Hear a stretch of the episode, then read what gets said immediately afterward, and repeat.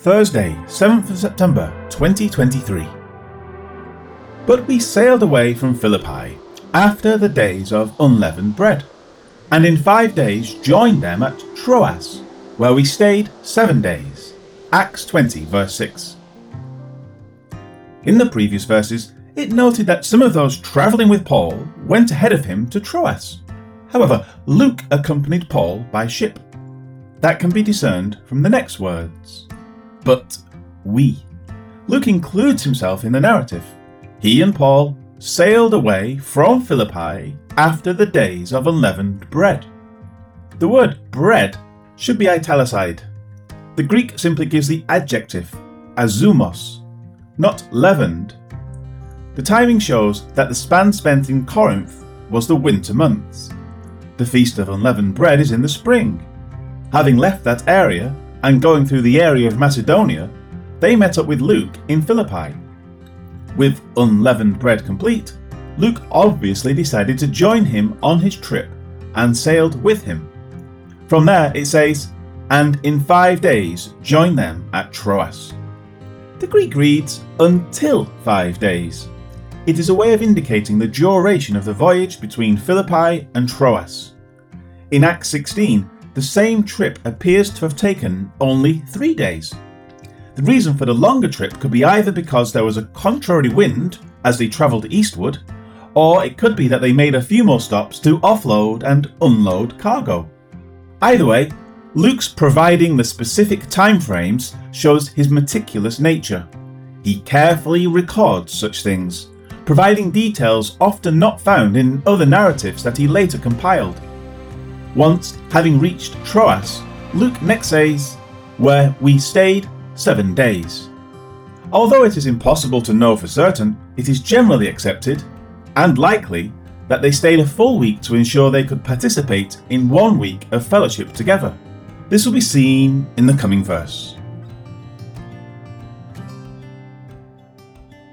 Life application. It is known from this verse that Paul observed the Feast of Unleavened Bread. Based on this, Judaizers are adamant that we too must observe the feasts of the Lord. This is obviously wrong for several reasons. First, Paul was a Jew. Gentiles are not Jews. Gentiles were never given the law, and Christ fulfilled the law, setting it aside through his work. As this is so, it makes as much sense as making a tennis puck to observe something never mandated and which is now obsolete. Even Paul did not feel compelled to do such things any longer. He clearly indicates that we, including himself, are not under law, but under grace. That is found in Romans 6 14 and 15. For sin shall not have dominion over you, for you are not under law, but under grace. What then? Shall we sin because we are not under law but under grace? Certainly not.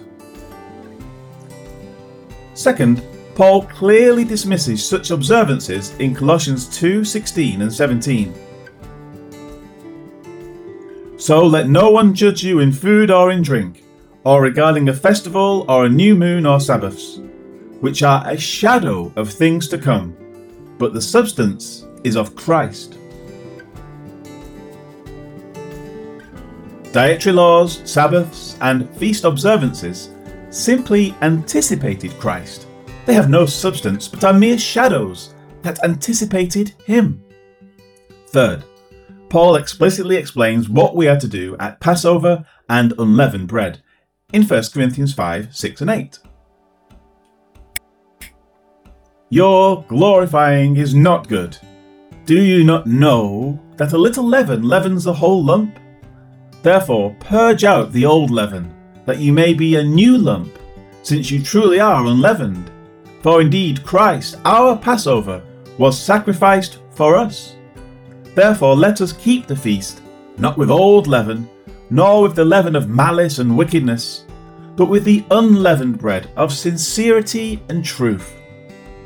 The words, let us keep the feast, meaning the feast that Paul just got done observing, do not mean observe as Israel observed, Rather, he explains that the physical rites observed by Israel anticipated spiritual truths. He does this with the words, not with old leaven, nor with the leaven of malice and wickedness, but with the unleavened bread of sincerity and truth. This is exactly what he meant in Colossians 2. The physical rites of Israel were mere shadows that pointed to spiritual truths. Keeping the feast for a week each year is replaced with living in sincerity and truth throughout the year.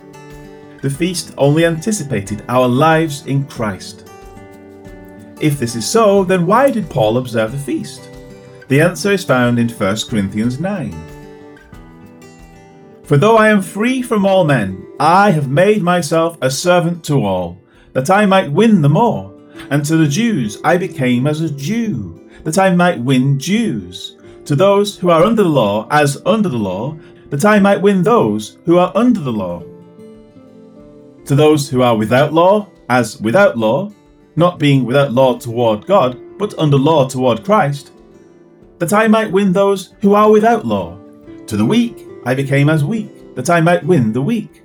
I have become all things to all men, that I might, by all means, save some.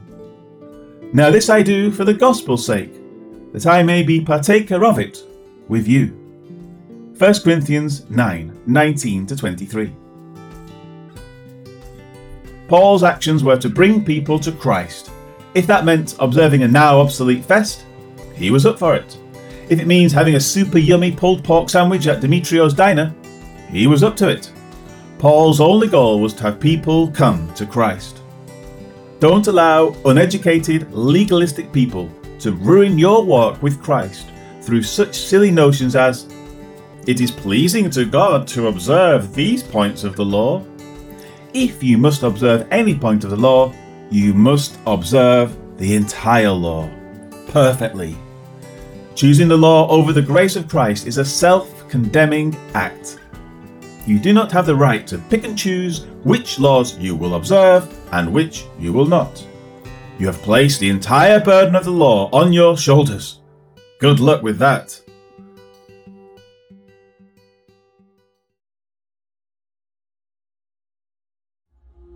Lord God Almighty, thank you for the grace which is found in Jesus Christ our Lord.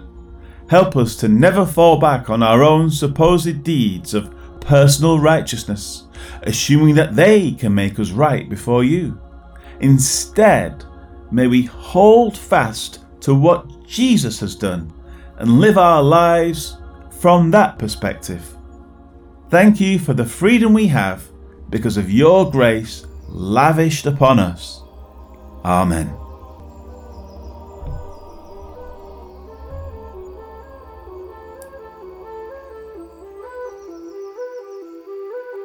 We sailed from Philippi after the Feast of Unleavened Bread and we met them in Troas five days later.